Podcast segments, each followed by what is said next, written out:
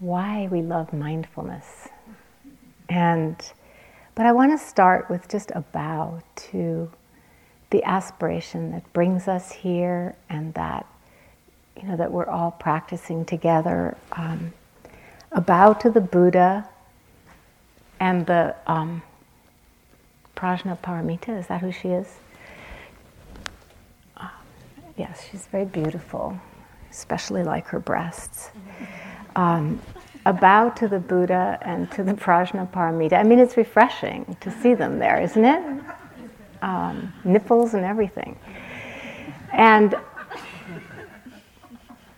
especially to the Buddha, um, you've probably seen this mudra in, you know, if you haven't seen Buddha's pictures of them or in museums, there's, there's this mudra, which I think of as um, the Buddha okays all sentient beings.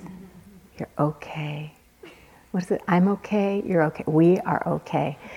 A bow to that compassionate Buddha.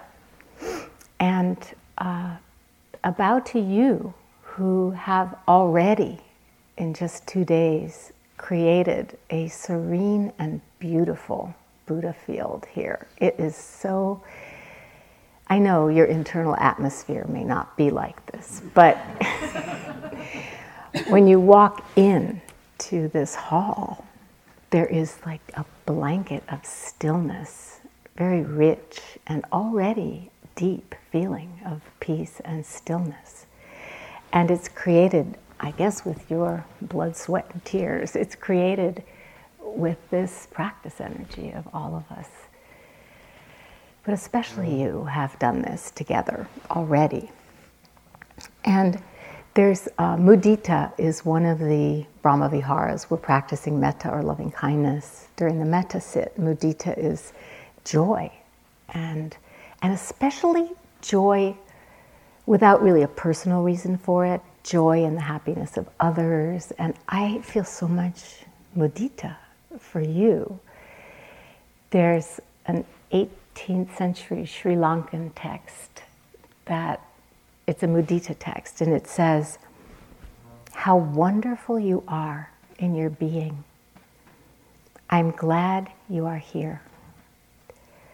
I take joy in your good fortune. Good fortune to be here. May it continue. And then also a bow to my co teachers. You probably know their names by now Beth, Teja, Wes, Spring, Matthew, Jack, and our trainee Brent, and Max, who is home with his little ones. And especially to the whole Spirit Rock staff who make it all, with their hard work, make it all possible. And that all exists for you to support your practice kind of amazing.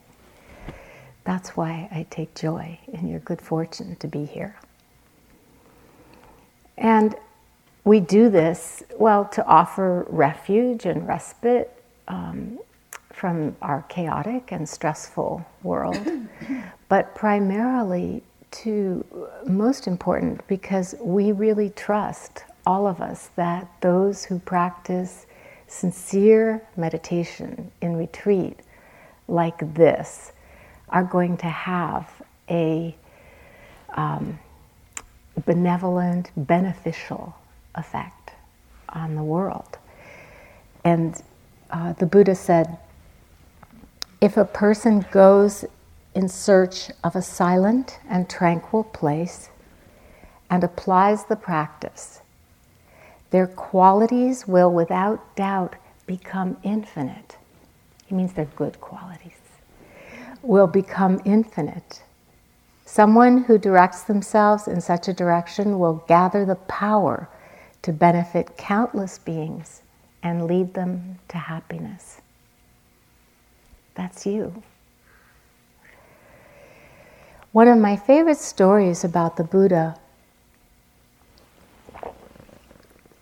was how he worked with a young man who was probably developmentally delayed.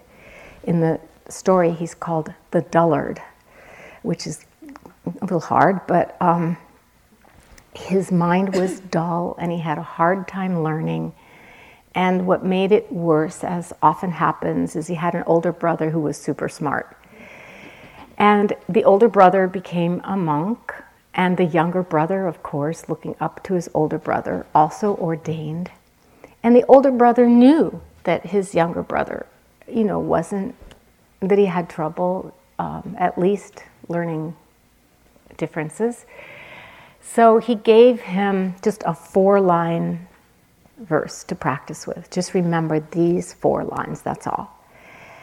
But the poor younger brother, every time he would memorize one line, if he memorized the next line, would like push the first line out of his mind so he could never get more than one line at a time.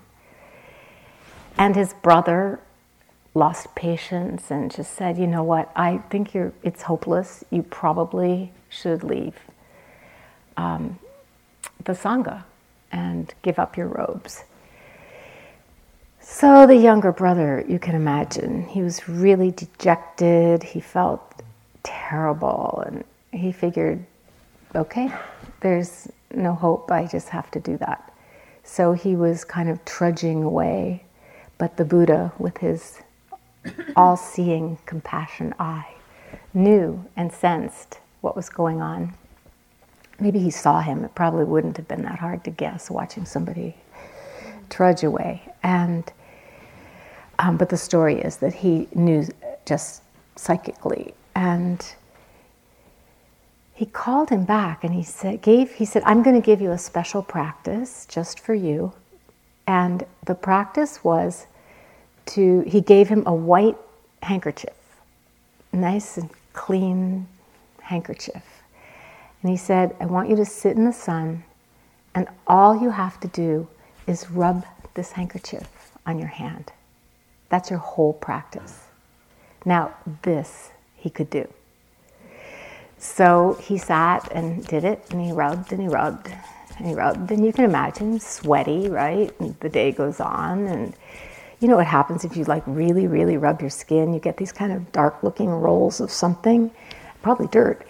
And so he's rubbing and rubbing, and the, he notices that the handkerchief is getting dirty, really dirty.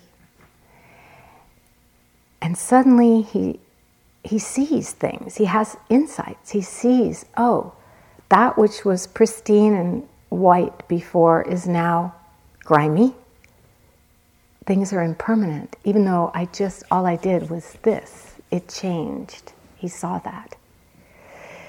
And then he also realized this grime is coming from me. It's not, I mean, he didn't rub it on the ground or anything, right? He just was rubbing it on his hand.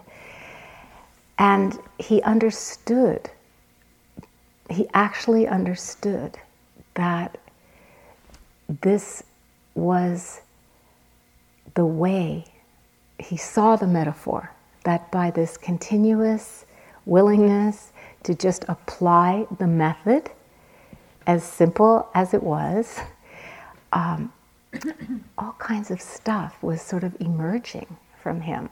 And he saw that it was really his own, um, what would you call them?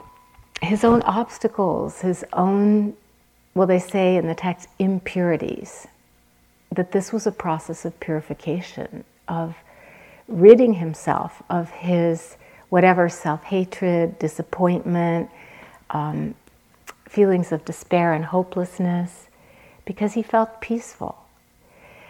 And he talked with the Buddha, and of course, he became fully enlightened through this simple practice. And he had the confidence there was actually a dinner from which he had been excluded, and the Buddha saw that he was excluded and sent, guess who, his brother, to go get him, who had excluded him.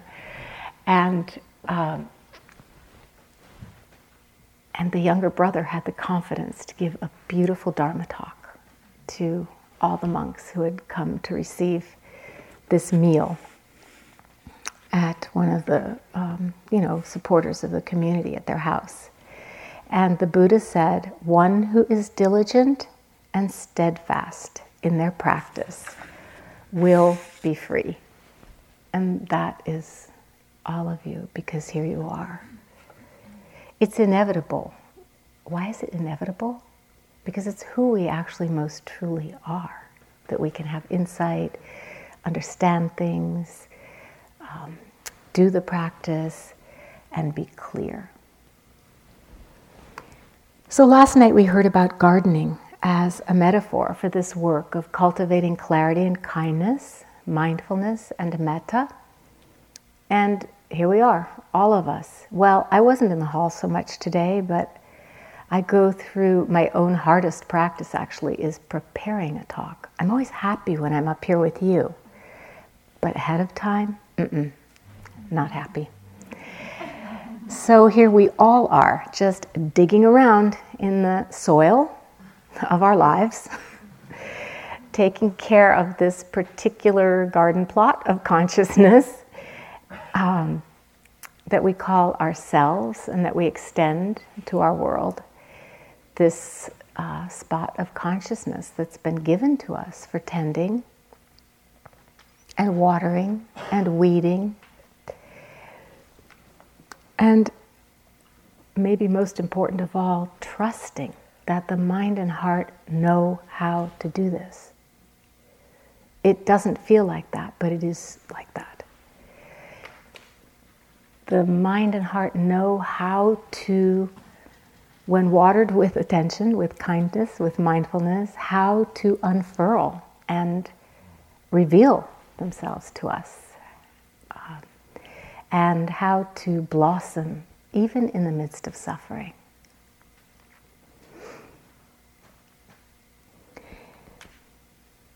So, I want to just talk about why we love mindfulness and some ways to work with the breath, some just simple practical things. We love mindfulness because it includes everything that's hard about our lives. Everything is included it helps us see the four truths of this practice that are called noble.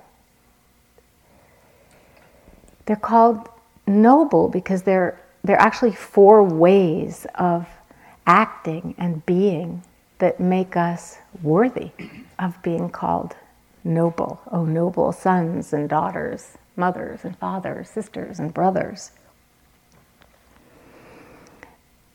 because nothing is too crazy, too tragic, too weird, too scary, too sad, too upsetting, too overwhelming, too huge for mindfulness. Mindfulness can include and embrace it all. And this is the first task, the first of those truths to recognize and acknowledge how hard life is sometimes and how hard we live.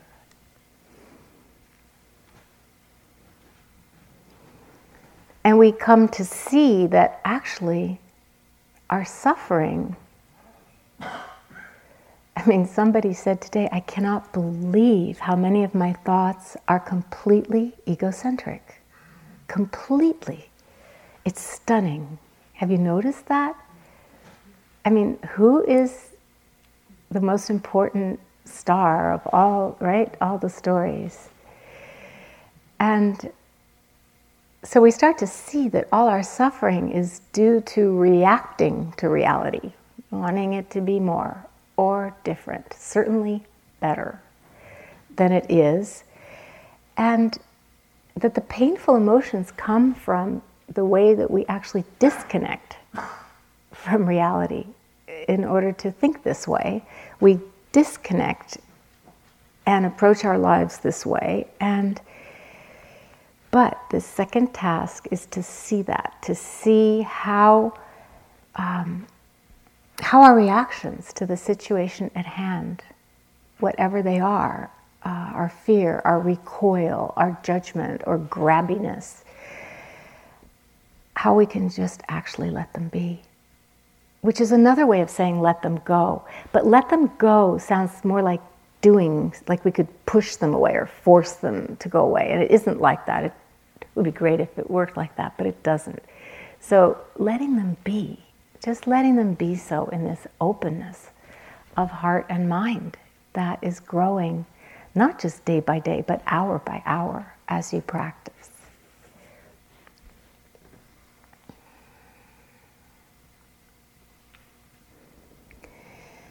And then we, we start to see the etiology, the origin of just exactly how we get our knickers in a twist over and over again. And, as, and, and knowing that, it's actually helpful. It brings some relief. And uh, we can start to see that. Um, can I say the title of your new book? That as Wes's new book is entitled, which is coming out in March, we are not our fault. We start to see that. And we start to know some moments that are just a little more peaceful, right? Just a little more peaceful, where our patterns can actually stop running us, at least for a little while. And in that stopping, there's some stillness and calm. Where we can see things just a little more clearly uh, with some perspective. And that's, that's the third task. Now, the fourth one is actually what all of our teaching is about. And, and you know, how to live a wise and loving and ethical life and um, the Eightfold Path. And maybe I'll talk about that another time.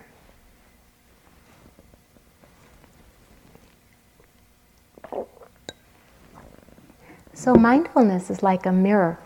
It's like that little, um, where is it from here? Probably there that pretty little Buddha pond, that little reflecting pool, which is reflecting what? The blue sky, the passing clouds, the half moon, the starlight. It's reflecting what is there, what is here. And so our mindfulness is this kind of mirror, only the mirror is awake. it's wide awake and the water is actually alive, that which is being reflected. It's, it's our own consciousness. It's our own consciousness reflecting ourselves and this, well, this process of being alive that we call ourselves. And we love this mindfulness mirror because what is reflected in it is not judgmental. It's really accepting and kind of unflappable.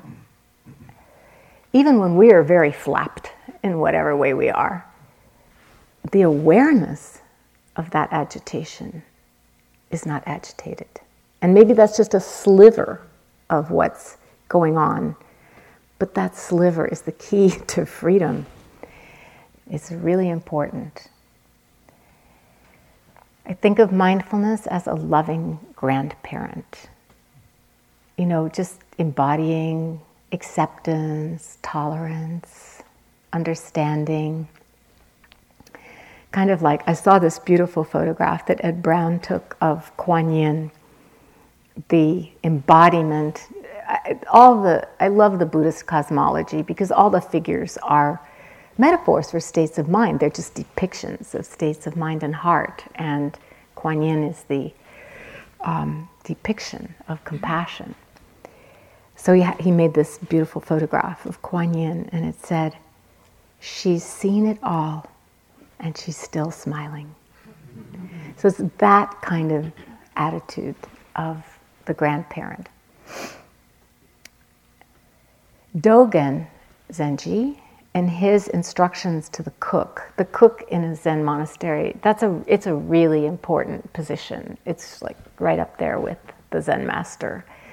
Um, he teaches how enlightenment is actualized through mindfulness, through loving awareness in our daily activity. In fact, he says practice is enlightenment. This is it, what you're doing right now. This is it. This is the contents of your waking up. So he presents three qualities of mind that define a mature practitioner, somebody who could be the tenzo, the cook. He says a joyful mind, a magnanimous mind, and a parental mind. I think for magnanimous, we could say forgiving and generous. And for parental, might be more accurate to say grandparental mind. I don't know about you, but I was not that kind of parent. As a parent, you know, we worry, we, we're anxious about who our children are and who they are. Guess what? It does become all about us, doesn't it? It's just, and we have to socialize them and we have to balance love and limits. And anyway, grandparents don't have to do any of that. Um, so the quality of this, the parental mind, what Dogen meant was just that care and attentiveness that parents offer to their children, their, de- excuse me, devotion to their children. But what's interesting is he said, this is how everything should be approached. This is how to approach your work meditation, how you are in your room when you use something, you know, your toothbrush or something. He says, when you handle water, food, or anything else,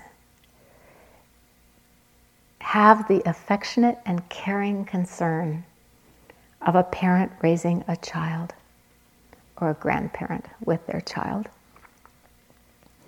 Maybe for this, you have to have the parent's attitude, really watching how you're doing it and really caring. So, we grandparents can just love them and appreciate them. It's, and mindfulness is like this it's really very free. When she was little, my granddaughter Allie told her mother once, they, my grandkids call me Nini. Uh, she said, Nini likes everything about me, even my poo poo. I mean, isn't it great to have someone who feels that way about you? even your poo poo? I mean, let's take it metaphorically. Um,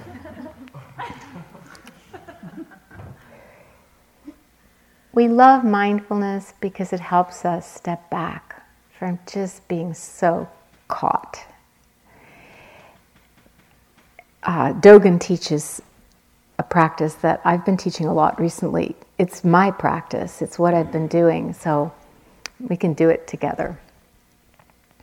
So, just for a moment, you don't have to get in any special posture, but just meditate for a moment. Instead of looking at me, look at you. And now, however you are sitting, just, just notice first how you feel right now. And then move your body back maybe just a half an inch, maybe an inch, if there's room.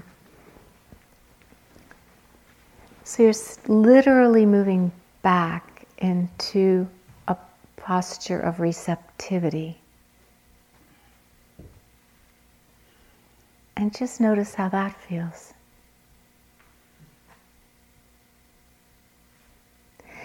So instead of leaning forward, tipping toward the next experience. We're stepping back. Instead of looking for something, we're allowing experience to come to us, allowing the breath to breathe us. You can open your eyes. Did you notice any difference? I actually feel like you, like see how I'm leaning out toward you, right? And we do that. All our attention kind of flies out our eyes, and we go toward things. I mean, unless we're aversive to them, and then we recoil or get aggressive with them. But usually, it's more neutral. We're just looking out our eyes. But when I step back and when I just soften my gaze, so I'm not looking at you, but I can see you. It's more panoramic. Something relaxes. So you can play with that and see if it has that effect for you. Um, he said that when this self, us, goes forward toward the myriad things of this world, you know, whatever it might be that we are interested in or wanting to make happen, this is delusion. But when the self steps back and the myriad things are allowed, when the moment is simply received, when things can come forward and show themselves to us, when we, it's, it's like listening instead of talking, uh, that's enlightenment, that's awakening.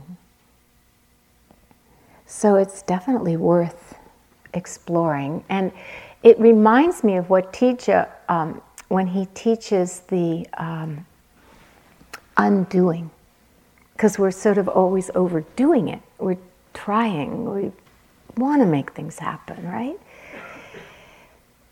When he was saying, like, take away 30% of that effort and instead just, you know, let it be mindfulness. Let it be awareness, preferably loving, but just awareness is good too. It's enough. And so it's, it's, it's the same thing. And then today, there was that incredible instruction. Um, I think we were holding our arms like this, like this maybe. And then the teacher said, well, you know, when your arms get tired and your elbows start to feel really heavy, like instead of trying to bring more strength and, you know, lift them up, he said, he said, try and extend not strength, but softness. Well, they're not tired right now, but I was doing it and I extended softness. And see, they, they, lift, they lifted up. I didn't do it, I swear. They, it just lifted up. And that's what he was saying. It's see how that buoys, how it uplifts the gesture. But again, this too can be a practice instruction, a metaphor for what we do with our minds. You know, instead of trying to muscle through, what if we just extended that grandparently softness and just see how that might buoy or uplift the heart?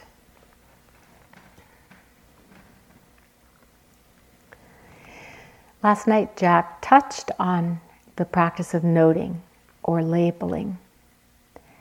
And I just want to emphasize how helpful that can be when you're in any kind of crunch.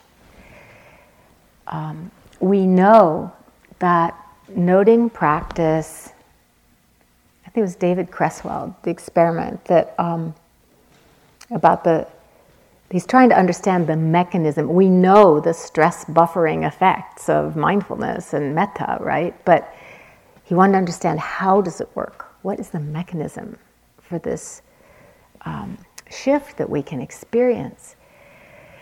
And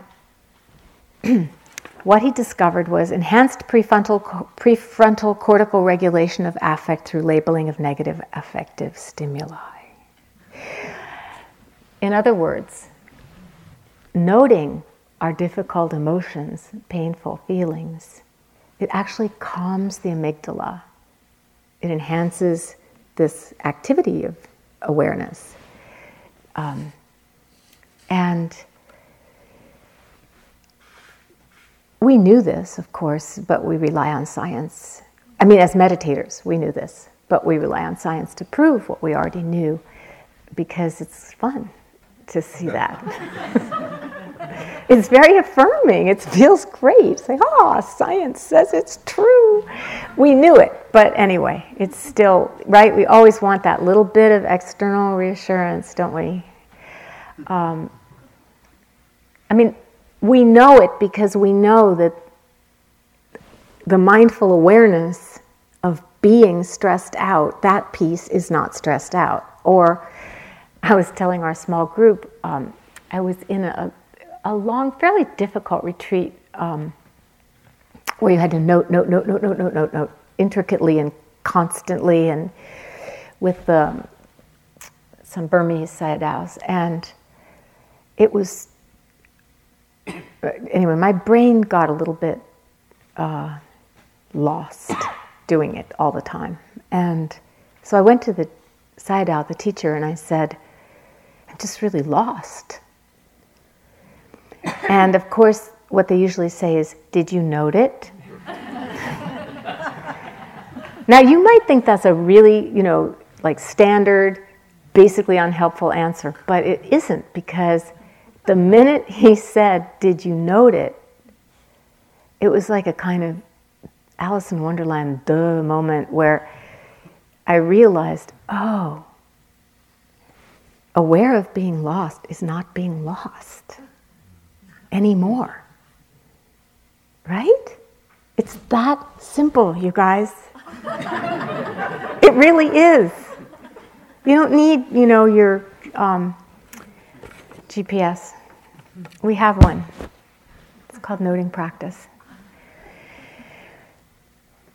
So, take pain in the body, that's maybe a good example for today. Uh, we say, I'm in pain, my knee hurts, my back hurts, I have a bad hip, it's killing me. I mean, this is the kind of thing we say to ourselves, and it becomes unbearable. Because when we sit like this, immobile, in silence, all the knots and tensions that have accumulated in the body, they become amplified, and the pain can feel overwhelming. And so we can use mindfulness to notice a sensation as a sensation. But here's how the noting works it has to actually be accurately attuned to what's happening. So you can't, it's not like affirmations where you can be in pain and miserable and say, I'm really happy today. I'm really happy today. It doesn't make you happy necessarily. It never did make me happy anyway, but we used to try those um, in the 70s. But, um, but when we note, instead of just, oh, pain, pain, this big monolithic thing, pain, but if we actually take the time to explore, then we get to see what? Aching, stabbing, burning, throbbing, tightness. I mean, whatever the sensations may be, but naming them enhances the prefrontal cortical regulation of affect. that means it helps us regulate our feeling of it being unbearable. It sort of down, calms that down. And then what's even better is we're in direct contact with what's happening. We're, it's not mediated by our thoughts about it anymore, which are always hard to bear. And as we note each sensation stabbing, pulling, um, aching, burning, tearing, etc. As we know and name each sensation, we can start to see there's subtle shifts and changes. And it's actually not this solid, monolithic, unbearable thing called pain. It's actually a flow of experience, experiences arising and passing away in the body continuously, moment by moment, like everything else, P.S. And we can step back and watch the whole show, creating space around the sensation, around our reaction to it. All of it. Um, and that, that uh, is our work here to know this continuously unfolding display, the landscape of our life, of our inner world. So please don't get um, frustrated or depressed or convinced that you're a bad meditator just because you can't control your mind this is how the thinking mind works.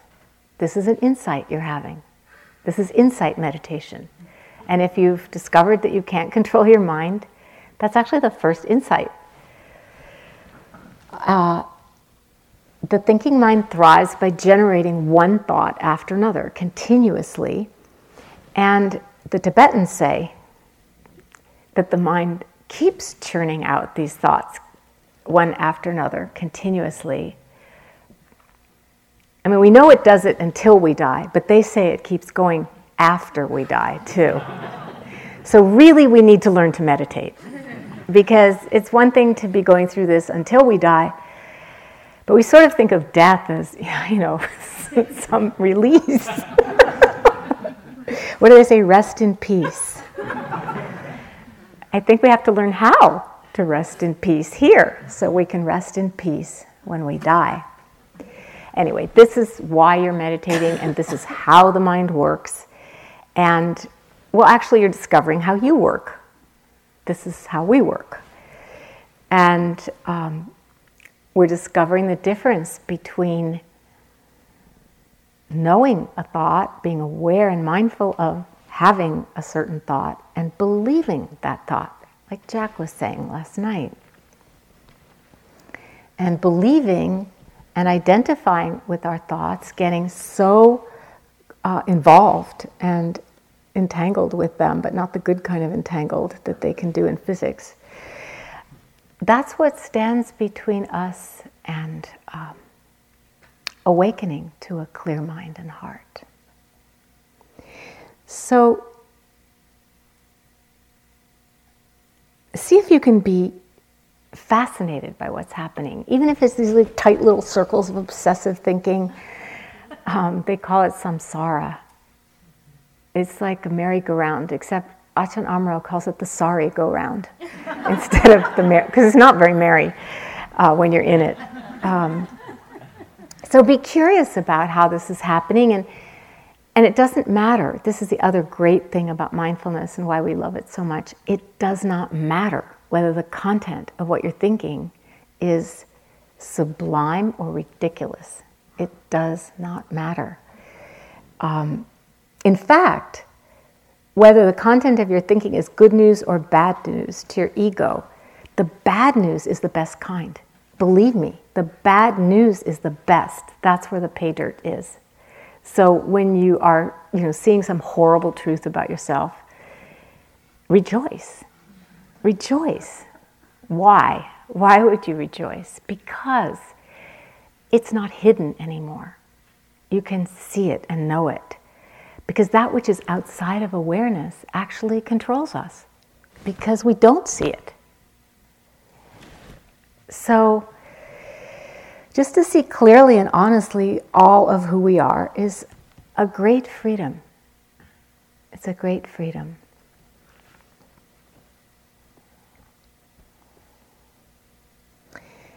So when we can't concentrate at all, we just have to forgive ourselves and keep trying. This, my first teacher, Dae Soen Sa Nim, a Korean Zen master, he used to talk to us all the time about try mind. And he would say, you fall down a hundred times, but you get up 101 times.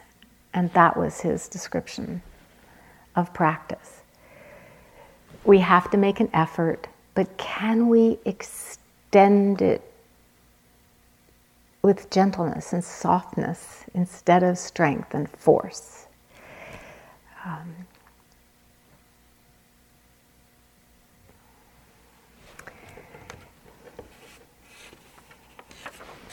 so we have a little more time, and I want to just talk about some practical ways to like work with the breath and see how far we can get. Um,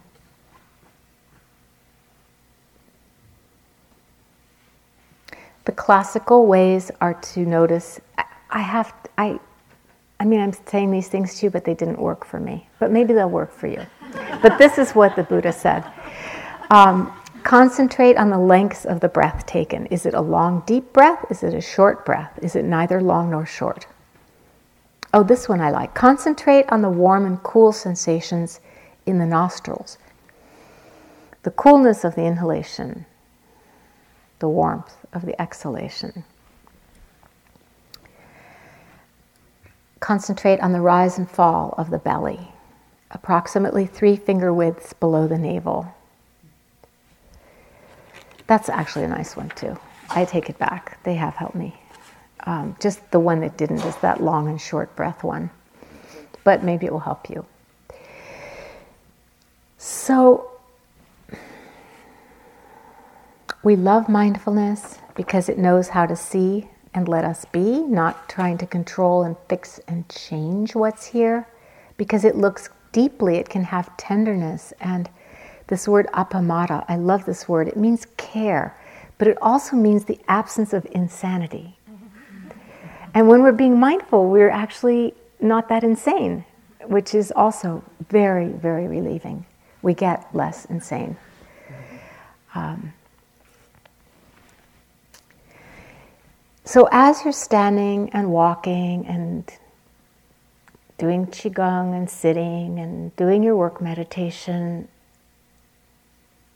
with the same care as with you would raise your own child, as you're doing all these things here, we deepen our sense of gathering wholeness of our being. And we're really gathering in all the um, dis- disowned bits of ourselves and gathering them into awareness and, and feeling as we feel more integrated in all of a piece, we feel happier.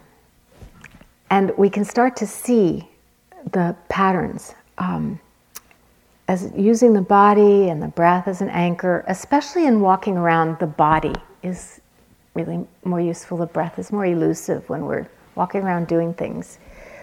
Um, but to just start to see our patterns of how we are, our habitual patterns. And again, seeing them, it just it helps us because then we have some choice about whether we want them to be entirely in charge of us or not. Um, oh, another way with the breath this is simple, but I like this one, and you might too. Just notice the beginning, the middle, and the end of each breath.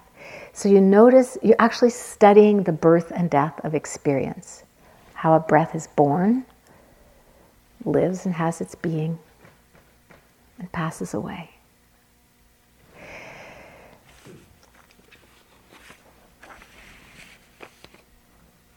Another way is to notice that there's a little pause in between the breaths. You've probably noticed this already. And sometimes you can catch it, sometimes you can't.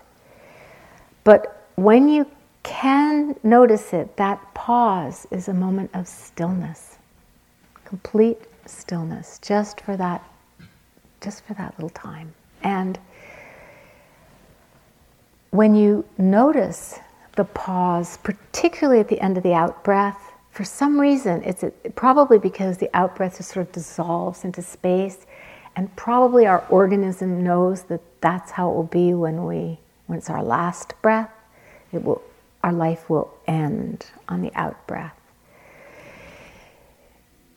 So at the end of the out breath is where the mind usually just takes off you know, mindfulness goes on a holiday, goes into its, what did Matthew call it? The cocoon of unconsciousness. It happens at the end of that out breath. So if you can stay with the end, with that pause until the next breath, it really helps stay present. And the last way that I want to tell you about is through a Zen story about, uh, again, one of my favorite ones, um, about a Zen master named Zuigan. And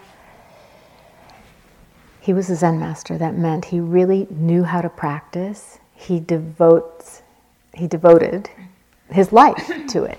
He lived in the monastery. He worked silently, and while he was working, the way that he would stay mindful is he would call to himself and he would say, he would ask, he'd say, Zuigan?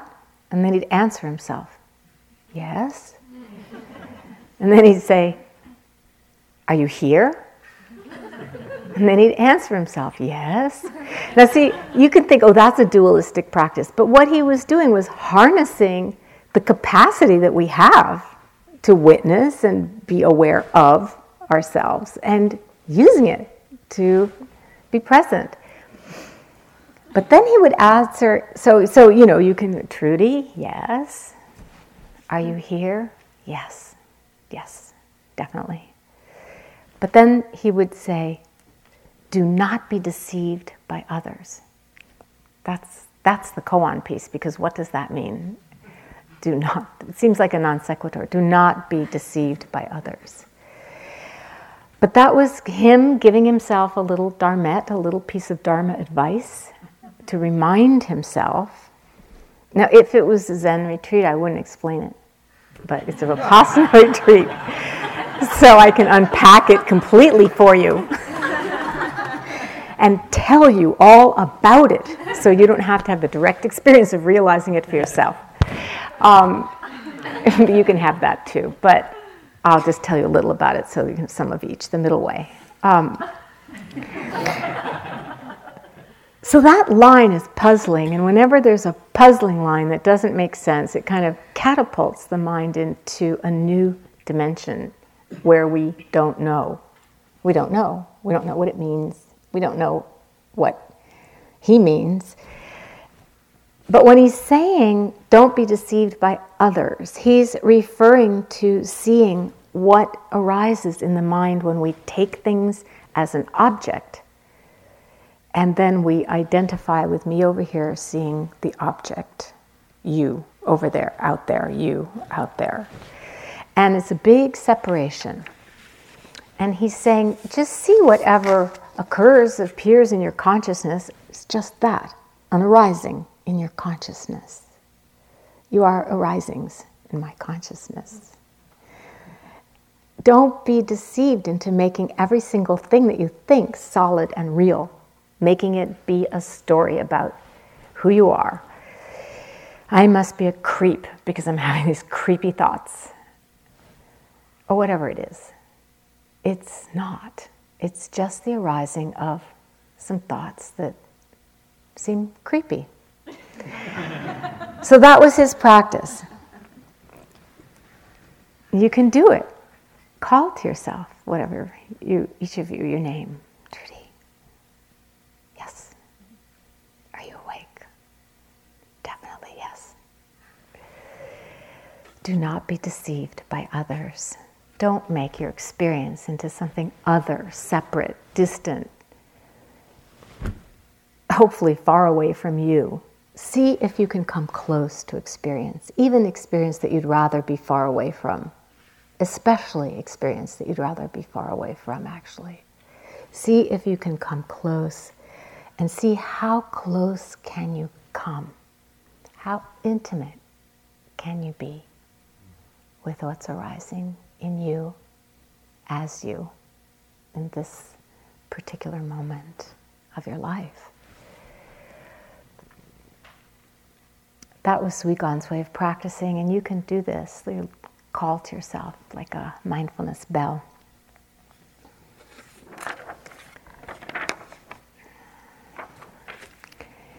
So, I'm just going to close with another Zen exchange because it's so compassionate. I love it. Um, and you know, if you're finding this hard, this practice and this retreat, there's nothing wrong with you. It is. It actually is. I mean, we're not supposed to make hard easy, just have the experience without evaluating it, but um, still we do. So if you're finding it hard, you're like this monk who asked his Zen teacher, Why do we stumble on level ground? Why? The ground here is pretty level. I mean, I know there's a big hill, but we're fed. The hill is not bumpy, it's paved. We're not supposed to go off, you know, the path um, I mean, the road. The bells tell us what to do and when to do it, and a schedule tells us there's not even really that much to do, truth be told. And yet we stumble and get lost, even when we're completely cared for and fed and supported here. So the monk, you know, he's in the monastery and it's a situation like we have practicing together and he's asking, why? Why does this happen? And his teacher answers, it's only because the heart runs wild. I love that only. it's only because the heart runs wild. In other words, don't worry about it. This is what we're like. This is how we are. And there it is the magnanimous, generous, forgiving grandparent mind response. Today, one person talked about putting her boredom in her lap and just cradling it like her child. So, I want to end with the very best news about meditation, which is that when we're here medita- meditating together, nobody can see you. You know, whatever you are like, um, I mean, actually, everyone can see you, but here's what they see when they see you. or maybe, but peaceful, right? That's what they see when they see you. Nobody knows what lustful sexual fantasy you're entwined in. Nobody knows. I mean, what you're up to. Nobody knows what's going on in there because you look like this. and that's actually a statement of trust in the practice. Because it's the closest thing to the truth. No matter what's going on in there, the fact that you're sitting like this is true. You are. You're sitting still. You're here. No matter what's going on inside, you are sitting calmly and quietly. And that's the truth. That's the ultimate truth. So, whatever comes up for you, whatever comes from your life, whatever comes from the circumstances of retreat, whatever comes up in your work meditation, with your roommate, whatever suffering or joy arises for you, whether you feel like you can do the practice well or not, whether it's a good day or not, whether you feel like you should really be here and belong here or not, whether you're wishing you were back home already, or you could just have one good night's sleep, or wishing that the bell would ring now so you could stand up and your legs will stop hurting. All these things arise and pass away like fantasies and dreams. And somehow, in the midst of this, in the midst of this landscape of your life, you may find, you will find some peace and freedom and some compassion and willingness to help others the love of the Dharma has already arisen so deeply in you that you find yourself here, after all. You did choose to come. And that love of the Dharma will carry you through all the circumstances of this retreat and actually of your life, uh, no matter what. Really and truly, no matter what. So please enjoy the rising, the falling, the heaven, the hell of it, and everything in between. Because this is a chance for us to appreciate, to really appreciate our lives and to enter the heart of our life. So, thank you for your listening, your kind listening. so beautiful to speak into this listening. Thank you, thank you. Let's just sit for a moment.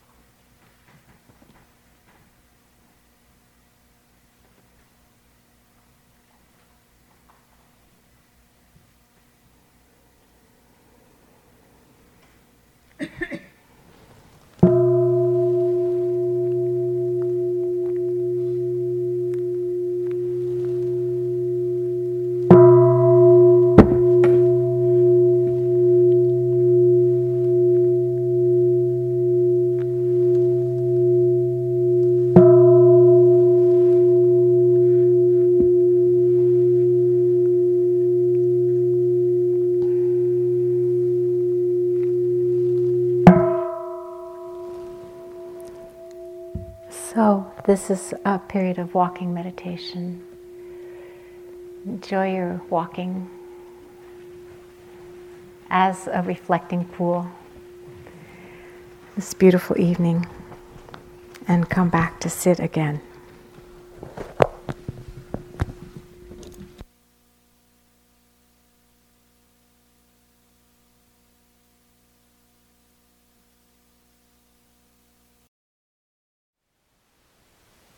Thank you for listening. To learn how you can support the teachers and Dharma Seed, please visit dharmaseed.org slash donate.